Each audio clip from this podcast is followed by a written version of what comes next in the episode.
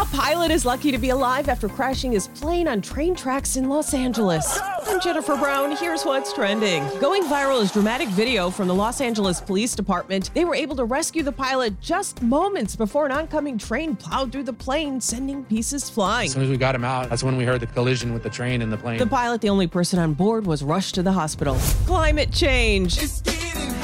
So hot, the last seven years have seen a record in warm temperatures across the globe. That's according to Europe's climate agency. Last year, Europe had its hottest summer ever. Warm, dry weather has sparked massive wildfires not only in the U.S., but in Italy, Greece, and Turkey. And in the Atlanta area, the owner of a car repair shop is in trouble with the feds when he did not give an ex employee his final paycheck. A complaint was filed with the Labor Department. That's when the owner decided to pay him mostly in pennies. More than 90,000 oil covered pennies were dumped on the guy's driveway. Now, the Labor Department is suing the shop owner over the way he retaliated and for other workers missing overtime pay.